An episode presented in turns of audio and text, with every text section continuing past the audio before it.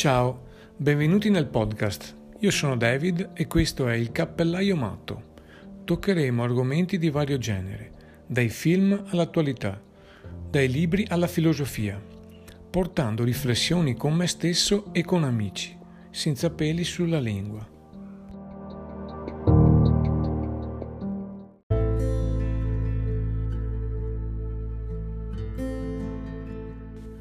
Solaris Tratto dal stupefacente romanzo di Stanislav Lem, film del 2002, remake dell'opera di Tarkovsky.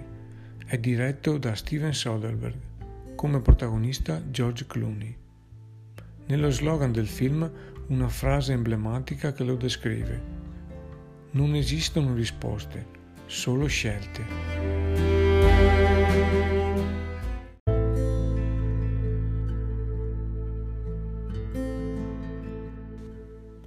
Thriller fantascientifico ambientato su di una stazione spaziale che orbita attorno ad un pianeta di nome Solaris, nella costellazione dell'Alfa dell'Acquario, dove il tempo è scandito da ruotare attorno a due soli. Non v'è né giorno né notte, ma un'alba ed un tramonto perpetuo, ricco di infinite sfumature, con un solo essere vivente, l'oceano, che forma periodicamente delle cristallizzazioni, delle aurore, degli arcobaleni tra cielo e mare.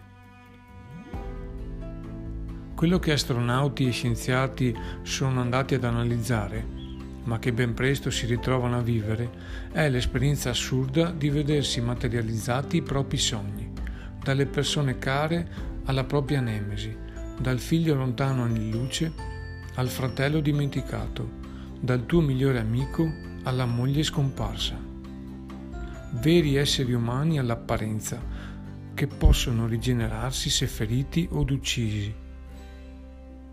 Eventi agghiaccianti ed inspiegabili che ti mettono di fronte alle tue paure e ai tuoi desideri più profondi.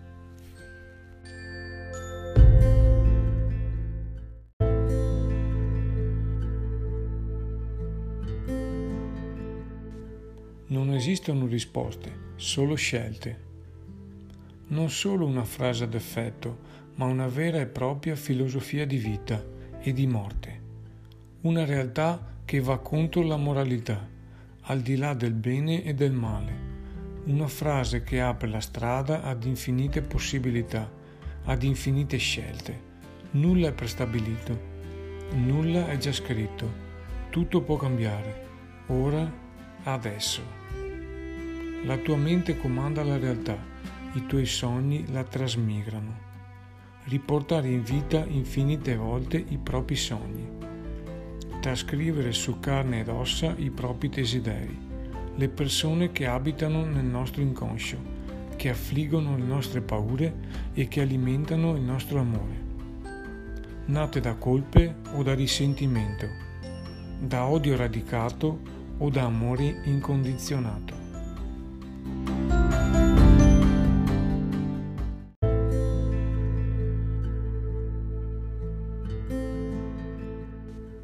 Non esistono fenomeni morali, ma solamente una spiegazione morale dei fenomeni, diceva Friedrich Nietzsche, e che mi vede in parte d'accordo con questa teoria.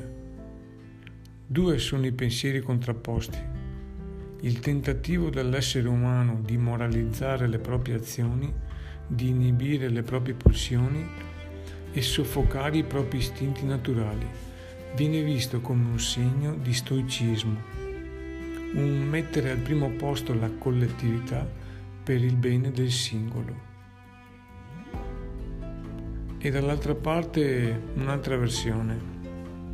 Viene vista come una mera illusione questo moralismo, un peccato ancora più grande, frenare il potenziale sconfinato dell'essere umano di diventare superuomo, mettere l'individuo al vertice della piramide, coltivare se stessi, le proprie arti, la propria anima, la propria consapevolezza e di conseguenza la consapevolezza collettiva.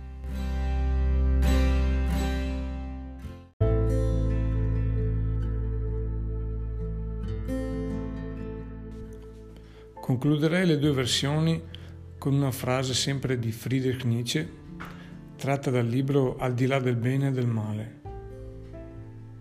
Vergognarsi della propria immoralità è un gradino della scala alla cui cima ci si vergogna anche della propria moralità.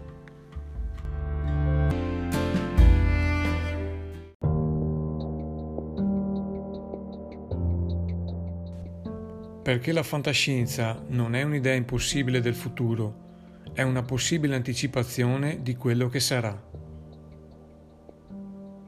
Ciao a tutti gli astronauti, alla prossima, dal cappellaio matto.